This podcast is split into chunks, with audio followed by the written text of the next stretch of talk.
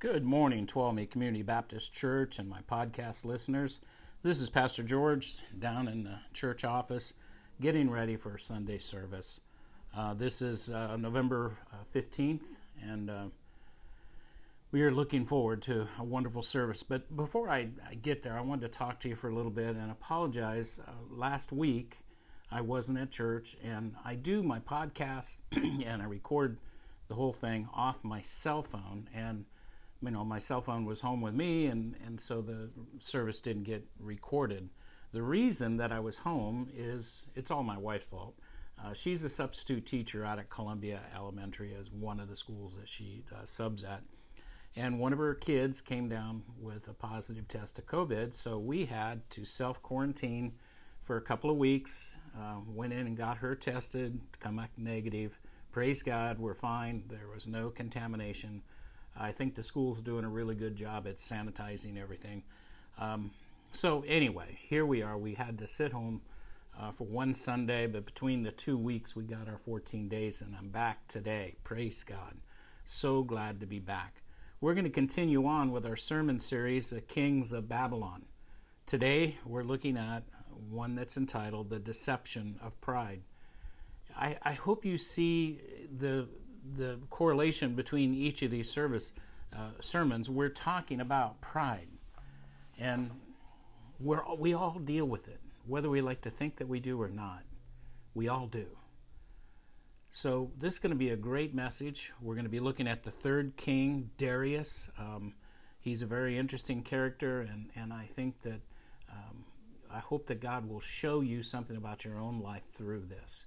God bless you. I hope you enjoy the message. We should be uh, getting ready to go here in just the next few minutes. Oh, thank you, Jesus, for all that you do do. God bless you. Good morning, church. Are you ready for the Word of God? we have been in a sermon series that I have just I have fallen in love with the study. The King of Babylons is what it's titled, and why am I there? I'm not ready yet. The Pride of Deception is a, the title of the message. And this king, we're going to be looking at King Darius, very interesting guy. And we're going to see how God has moved through him.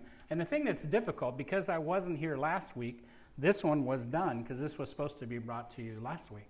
So I've been studying for number four all week long, which is King Cyrus, which is kind of the.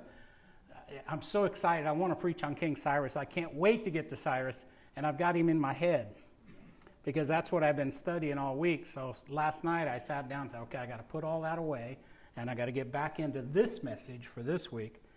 Um, so pray for me that I'm able to do that and not throw in the other one right in the middle.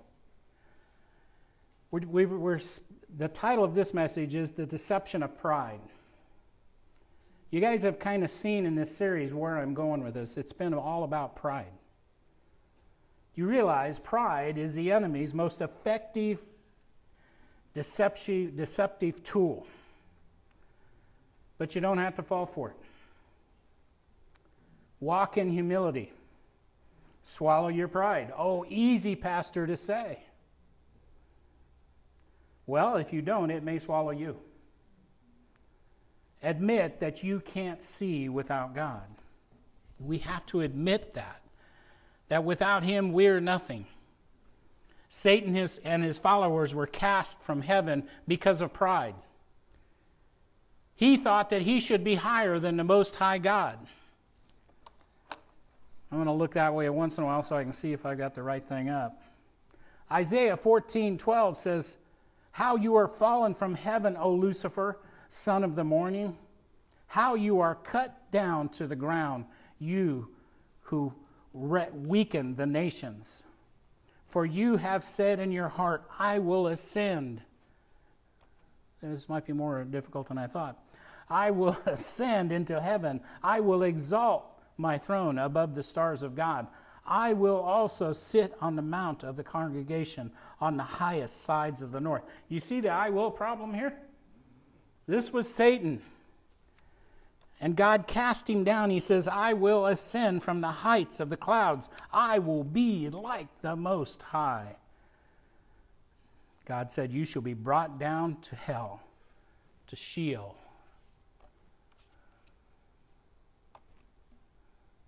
There we go. This might not work, Tony. The lowest depths of the pit. And he is a liar. Trying to run it all myself here. Okay, we are in week three of this series, and I'm just going to jump right in at the very beginning. I'm just going to say it. I'm going to make you mad right out the gate. When you walk in pride, you're most like Satan. When you walk in pride, oh, you'll say, Oh, I'm not prideful. Oh, yeah? Wait till you hear some of this. Another way to say it, maybe this will impact you even more walking in pride is satanic. It's satanic. Well, Pastor, how can you say that? Well, if you understand what the word of satanic means, it means characteristic of Satan. And pride has been tripping us up from the very beginning of time. Now we're going to look at Daniel chapter 6 and look at this next king. But we're also going to look around a few other places. So, point number one pride opens the door to deception. Pride opens the door to deception. Anytime you're thinking more highly of yourselves than you ought to, you're opening, operating in pride. But here's something else that causes us to walk in pride, and we don't think about this insecurity. Insecurity is the root to all pride, and it allows deception to creep in. Insecurity lurks in every one of us. I know because I speak from my own experience. I used to say this How can I lead a church when I can barely read? What about a college degree? I don't have one trying to keep up with someone else in ministry, trying to keep up with them. This is where pride began in me. Believe me when I say God will always correct his children when we walk in pride. Why? Why would he do that? Because pride will destroy us. Pride will destroy us. God does not want us to be destroyed. Most people think that the Bible says pride becomes before a fall. Well, you're absolutely wrong. It doesn't say that. It says a haughty spirit before a fall. Read it for yourself. It's Proverbs 16 8, 18. That pride sets us up for destruction. And God doesn't want us to be destroyed. So God is always going to reprimand us. God is always going to do his very best to try to correct us before allowing us to continue on in pride. For me, insecurity in myself and I think we're going to see this a little bit in King Darius. I'm going to read today, this, this message today is out of the Living Translation, the Living Bible. And I just happened to be reading in it and I liked it, so I put it in. So we're going to go to right now to Daniel chapter 6, verses 1 and 2. Darius divided the kingdom into 120 provinces each under a governor. Now, understand, Darius was a pretty wise leader. He understands delegation, he can't do it alone. And I appreciate that about him. I mean, he, he put all these people in place to run his kingdom.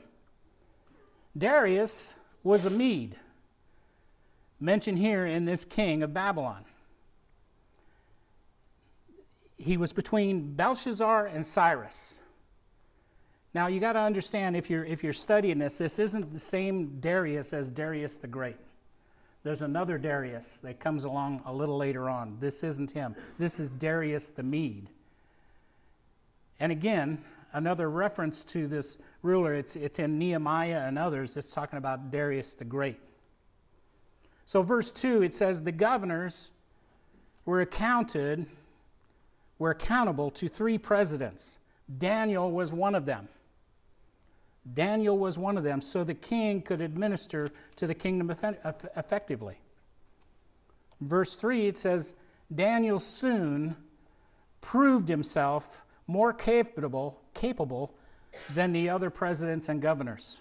For he had great ability. We know that that was from God. Amen? He had incredible ability, and, and we're going to talk about why. And the king began to think of placing him over the entire empire as his administrative officer. Pretty amazing stuff.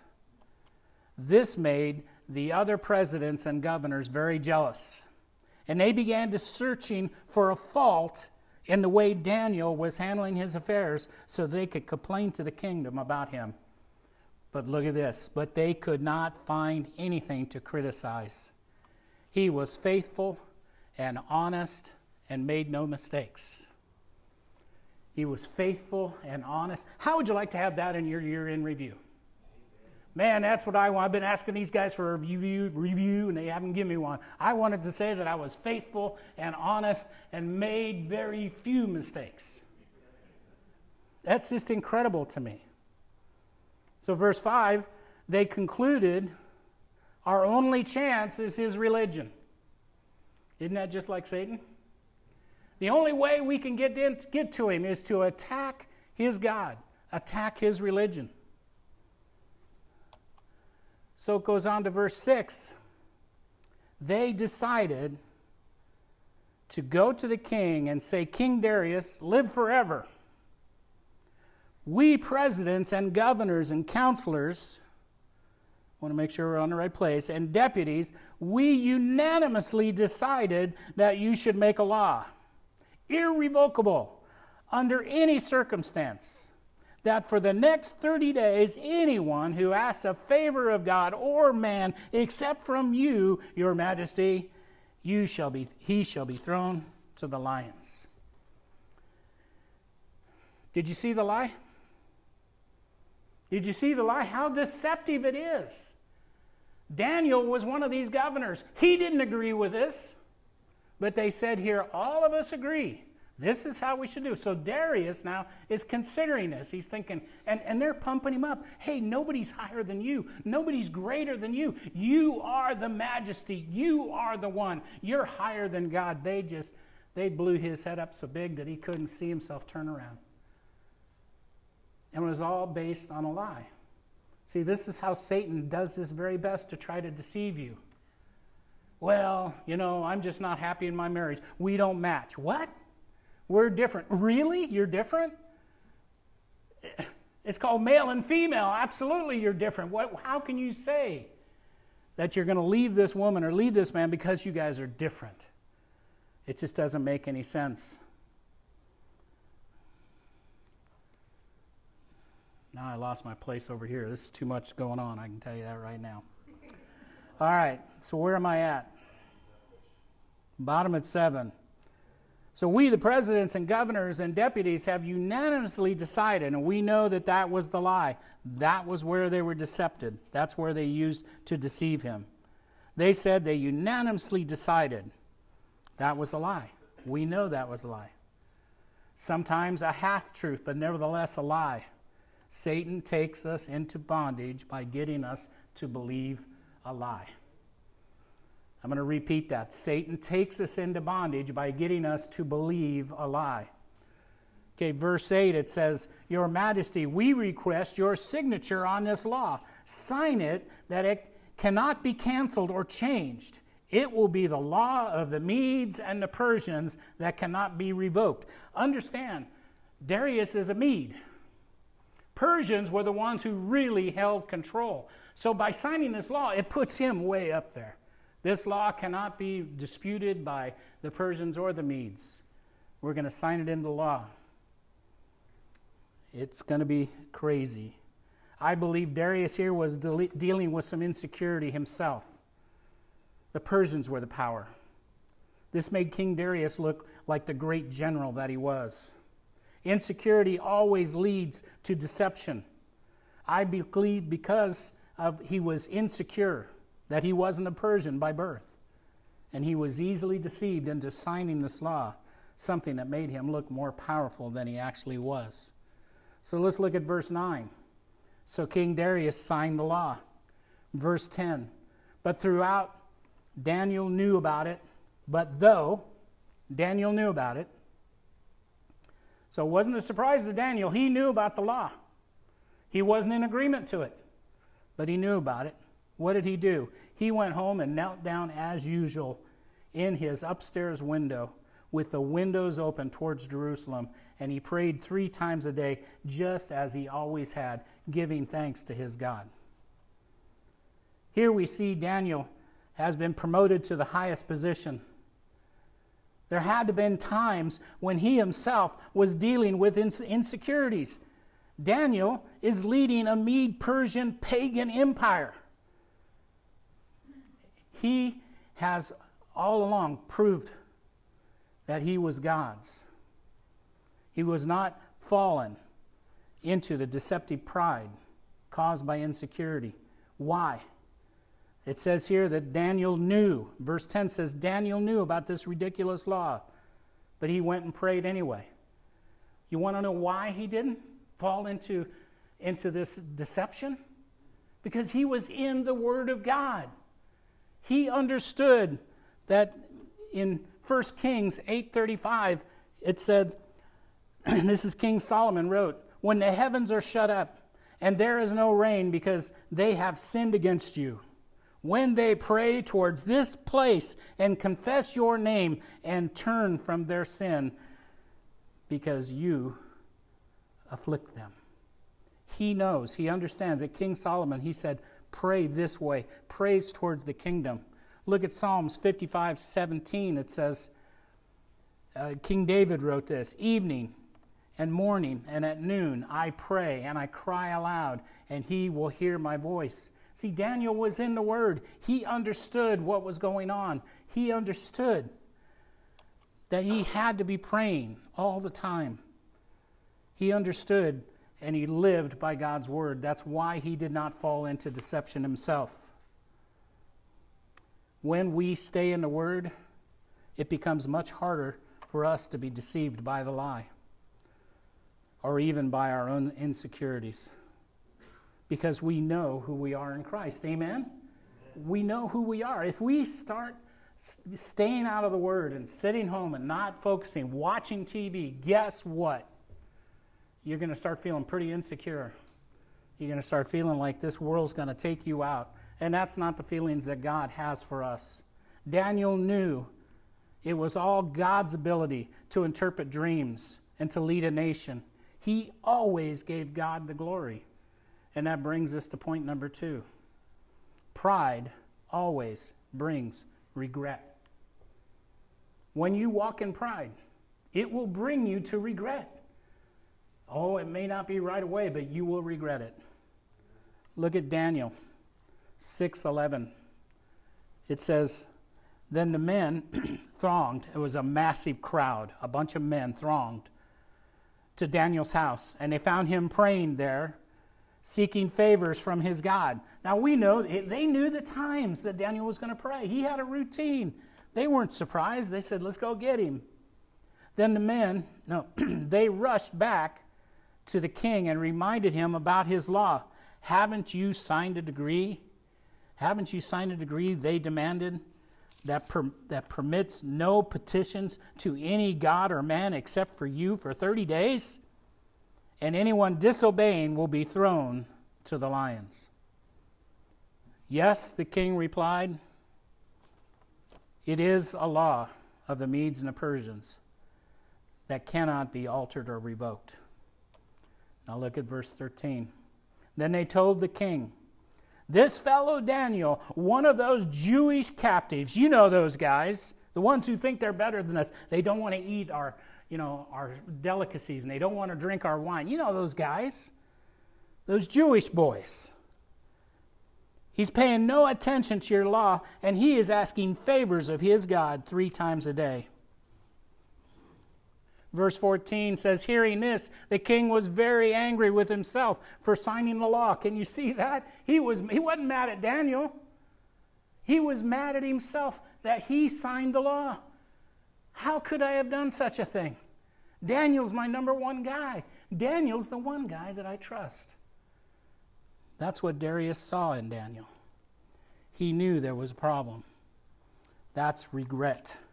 We understand when we walk in pride, we are going to regret. He spent the rest of the day trying to think of some way to get Daniel out of this predicament. How can I do it? Verse 15 in the evening, the men came to the king and said, Your Majesty, there is nothing you can do. You signed the law, and it cannot be changed. And that's the truth. He signed it. So, verse 16 At the last, the king gave the order for Daniel's arrest to be taken to the den of lions. The king said to him, May your God, whom you worship, continually to deliver you. And then they threw him in. It's an amazing story. We know that God can save us, even from the lion's den. A stone, verse 17, had been placed over the mouth of the den, and the king sealed it with his own signet ring, with that of his government, so that no one could rescue Daniel from the lions. Verse 18 The king returned to his place and went to bed without dinner. He refused his usual entertainment. He didn't sleep at all that night. Has, has regret ever caused you to feel that way? Okay, maybe when you weren't living as a Christian, you had too much to drink and you were told the next morning the stupid things you said and did. Anybody remember that? I don't want to remember that. Don't ask me to remember that. But if we walk in pride, we're going to have regret. I've had sleepless nights. I don't want to be there anymore. It's terrible to be in regret. So that brings us to point number three pride causes spiritual blindness. It causes spiritual blindness. It causes us to not be able to see how we're walking in pride. It, it's a terrible thing that when we begin to get into pride and we start believing the lie and we're going along with it and we can't see. We can't see. We're spiritually blinded. Because Darius was so full of pride, whether it was because of his own insecurities or just stupidity, he was blinded and could not see at the time the lie that was intended to get rid of Daniel. Oh, he sees it now. He sees it now. Look at verse 19. It says, Very early the next morning, he hurried out to the lion's den. And he cried out in, what is that word? Anguish. That's what it is. He cried out in anguish. Can you just hear him? Daniel! Did God save you? Are you alive? Daniel, the servant of the living God has your God, whom you worship continually, able to deliver you from the lions?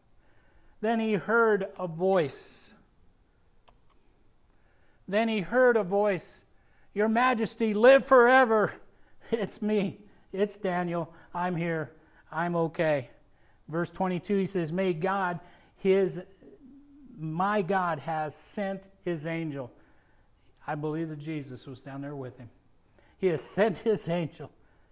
He said to the lions, He said to shut the, the lions' mouths so that they couldn't touch me. For I am innocent before God, nor, sir, I have, I have wronged you, nor have I wronged you. It's so incredible what is happening here. Verse 23 The king was beside himself with joy, and he ordered, ordered Daniel to be lifted up from, lifted from the den, and not a scratch was found on him, because he because he believed in his God. Amen. Verse 24 it says, Then the king ensured and commanded to bring, issued a command to bring the men who had accused Daniel and threw them into the den, along with their children and wives and the lions leaped upon them and tore them apart before they even hit the bottom of the den. You know, there's people that try to dispute the living Word of God, and I don't know who could say that it's not a miracle to shut up the lives of the mouths of lions. But there are people that have actually said about this story that, well, it's because they just fed the lions. They just fed the lions. And if you feed a lion, they eat so much that they won't eat again for possibly a week. I mean, you can throw food at them, they won't eat it because they're so full. So these lions have been just fed. This was the same day. He threw him in, and that same day that he came out, they threw these other people in, and the lions jumped on them and devoured them. Those lions were hungry. We know that it was God that was in control. It is God. God is our cure for spiritual blindness. It's admitting that we are blind without God. After Daniel emerged from the lion's den unharmed, King Darius saw God for himself and was healed of his spiritual blindness. He declared that everyone throughout my kingdom should tremble and fear before the God of Daniel.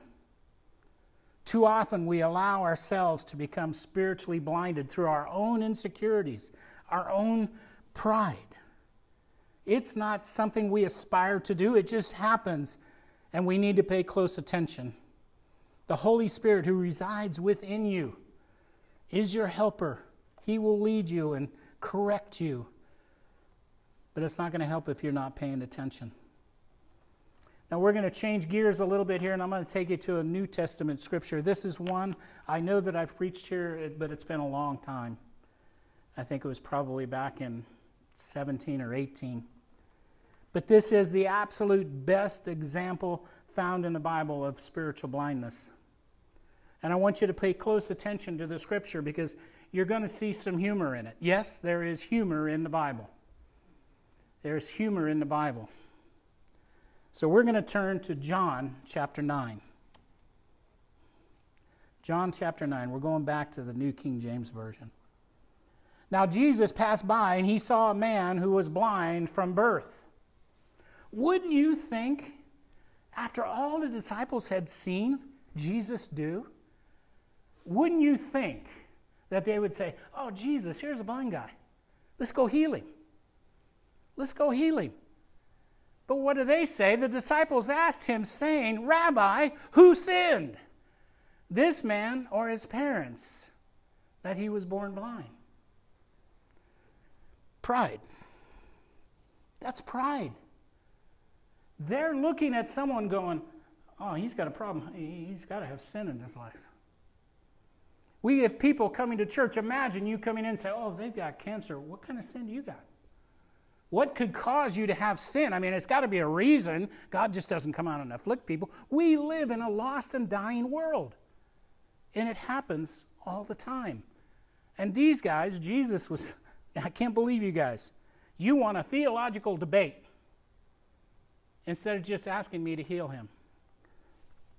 Did I lose it? Great. Well, I'm just going to go on with you. can hear me okay? I'll talk louder. Yeah, I walk around too much. Uh, this one's still working. I can see it moving, so this one this one's not. Probably bad batteries. We all know that I failed you. I didn't bring batteries to church this morning. Probably my prideful self said, We don't need batteries. Anyway. So his disciples, they wanted to have this theological debate. And Jesus answered, He said, Neither. Right? He said, Neither. Neither this man nor his parents sinned, but that the works of God should be revealed in him. We have sick people in this world. Why? Because God wants them to be healed. We live in a lost and dying world, and people get sick all the time. And God wants to see them healed. So he says to him, It must be, it must be the works of him who sent me while it is day. The night is coming when no one can work. As long as I am in the world, I am the light of the world. Let me ask you this Is God still in the world? Yes, He is in us. The light of the world is still here. People like say, see, there you go, nothing can happen. He says here, well, while, while it is still day, he was talking about the crucifixion there. He was talking about what is coming for him. He now resides in us. So he says, neither. As long as I'm in the world. Okay, turn pages, George. Yeah, there's just too much to do up here. Maybe I should just read that. Yeah. when he had said these things, he spat on the ground and made clay with saliva, and he anointed the eyes of the blind man. See, this is one thing that we don't ever picture. You don't see any pictures of Jesus going, But that's what he did.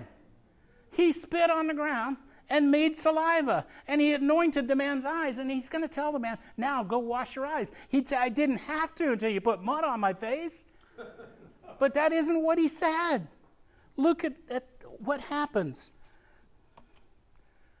And he said to him, Go wash in the pool of Siloam, which is translated sent.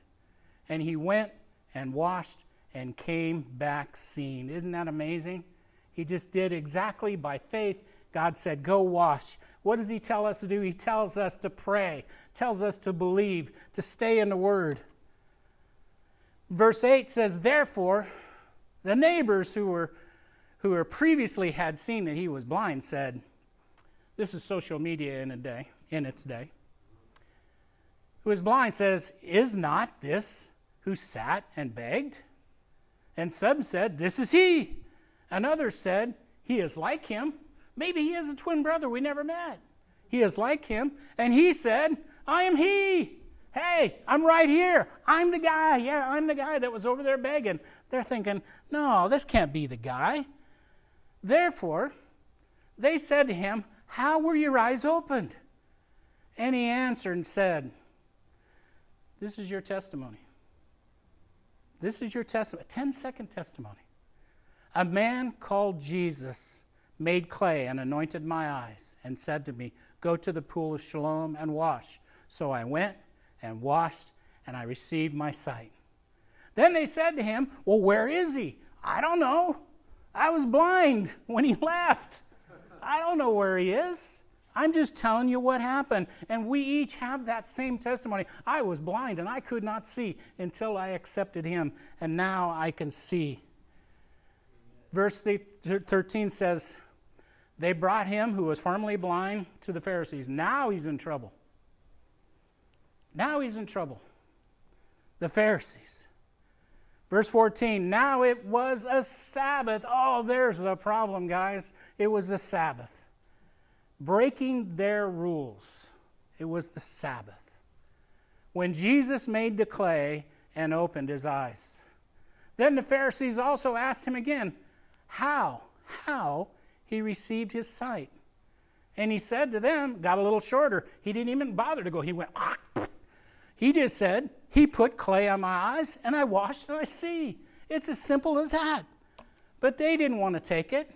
So therefore, some of the Pharisees said, This man is not from God because he does not keep the Sabbath. This man, this Jesus you're talking about, he's, he can't be from God. He doesn't keep the Sabbath. Others said, How can a man who is a sinner do such things? And there was a division among them.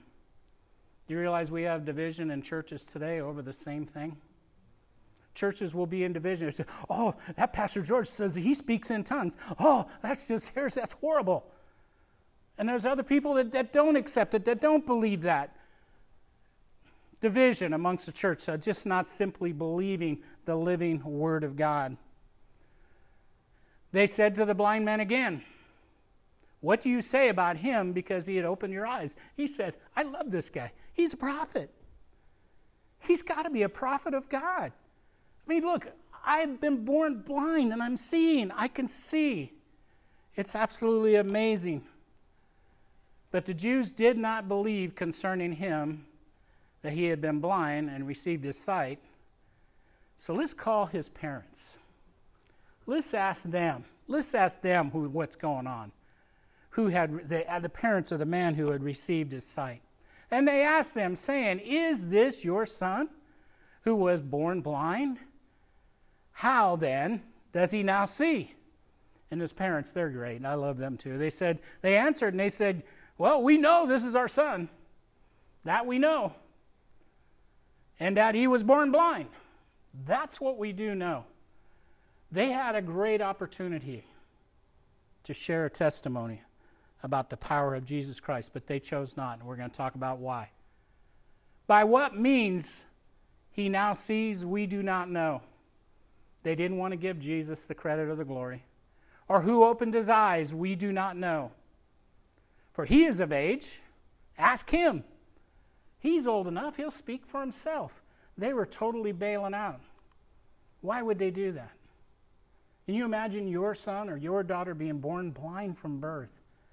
An amazing man of God touched this, this child of yours, and now he sees. But this is why. His parents said these things because they feared the Jews, for the Jews have agreed already that if anyone confessed that he was Christ, they'd be put out of the synagogue. Therefore, his parents said, He is of age. Ask him. I kind of have a little mercy for them. They had a great opportunity to share the power of the living God, but they chose not to. But they were living in fear. So again, they called the man who was blind. And they said to him, Give God the glory. We know that this man is a sinner. We want you to give God in heaven and glory. This guy you call Jesus here, he's a sinner. But listen to this man. I love this. I can't wait to meet him in heaven. He answered and said, Whether he is a sinner or not, I do not know.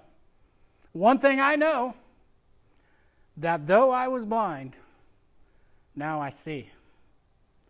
This is what you, your testimony is. How do you live this way?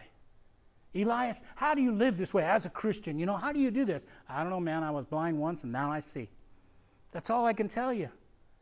I heard the living word of God. I accepted Jesus as my Lord and Savior, and now I can see. Now I can see. And this is the testimony that people need to hear. When they said to him again, What did he do to you? How did he open your eyes? This I love. And he answered them, I told you already, and you did not listen. Why do you want to hear it again? Do you want to become his disciples? I just love this guy. Yeah, I'll tell you again, but you want to become his disciples. Then they reviled him and said, You are his disciple, but we are Moses' disciples. We know that God spoke to Moses. As for this fellow, I think it's the first time in the Bible I heard him uh, refer to Jesus as a fellow. As for this fellow, we do not know where he's from. Now you got to pay attention. This man who was blind from birth, I guarantee you, he spent every Sabbath in the temple. Because listen to the words that he has to say. He said, The man answered, okay, the man is the blind man who was blind, answered and said to them, Why, this is a marvelous thing that you do not know where he is from yet He has opened my eyes. What a marvelous thing that you can sit here and say you don't know that He is the Son of God and He has opened my eyes. He said, We know that God has, does not hear sinners, but if anyone is a worshiper of God and does His will, He hears him. This is what the blind man was saying. Incredible, incredible theology. Since the world began, it has been unheard of that anyone opened the eyes of one who was born blind. And that's the absolute truth. This is the first time that it was ever heard of in the world that a man born blind, his eyes were open. If this man were not from God, he could do nothing. He's still speaking to them. And they answered and they said to him, you were completely born in sins. Are you teaching us? Then they cast him out. They cast him out. He said, Are you, are you trying to teach us? And Jesus heard that they had cast him out. Let me tell you this if you ever get kicked out of a religious organization, Jesus will come and find you. He's not going to leave you. He did it right here. Jesus heard that they had cast him out. When he, when he found him, he said, Do you believe in the Son of God? He answered and said, Who is he, Lord, that I may believe in him? These are the most profound words in the Bible as far as I'm concerned. And Jesus said, You have both seen him and it's He who is talking to you right now. That's incredible. Then he said, Lord, I believe. and he worshiped him. And Jesus said, For judgment I have come into the world, and those who do not see may see, and that those who see may be made blind. And some of the Pharisees who were there, they heard these words and said to him, Are we blind also? Bingo. Yeah, you hit, hit the nail on the head. You're blind. You're blind. And Jesus said to them, If you were blind, you would have no sin. Do you understand that? Pay attention to what, what Jesus is saying here. If you were blind, you would have no sin. But now you say, We see. Therefore, your sin remains. Before I knew that Jesus would wash my sins away, before I'd ever confessed that I was a Christian, why would it be a sin if I didn't know it was a sin? I was blind. I was doing the things I was doing, even though it had direct impact on my life. I had no idea that how it was impacting me. But now, I wasn't going around saying, I see and I know what I'm doing is right because I see. That's what these Pharisees were doing. They were saying that we see. Whoop. Is that the last slide? I guess it is. So Jesus was, was telling them. Yeah, it is. It is the last slide. I went back to my notes and looked. I don't know. Next time, I think I'll let Tony handle the slides. Know, it's kind of kind of weird, you know, doing both sides, but it worked, right? We proved that it worked. Yeah, it's been a lot better. We need to understand that we were blind. We were blind. And because we have accepted him, we now see. And Satan wants to deceive us to thinking that we are not good enough, that, that we're not righteous enough, that we don't do enough, that people don't tell me that, you know, they don't tell me that I'm good enough, so I, I must not be good enough. That's a lie. That's a lie. You are good enough. You're the righteousness of God. And we, that's how we stay not being spiritual blinded. We start believing the lie that, that we're just not good enough, that we're just, you know, I, I just got to get better. I'll go back to church when I quit doing the things I'm doing. It's a lie. It's a lie from the pit of hell. You are the righteousness of God, and if you're not, then He's asking you to come and accept Him as your Lord and Savior and be the righteousness of God, and your sins will be completely washed away your past, your present, even your future sins, even my future sins. None of us are perfect, nor will we ever be. But He loves us, and He doesn't want us to walk in spiritual blindness. Darius was blinded because he believed the lie. And if it wasn't for God, it would have cost Daniel his life. And I guarantee you, Darius would have regretted it for a long, long time. Now, next week, we're going to see, we're going to go into King Cyrus, which is the next king. This is a Persian rule. The Persians actually took over the whole show. And King Darius, or Cyrus, is an amazing king. And we're going to talk about that next week.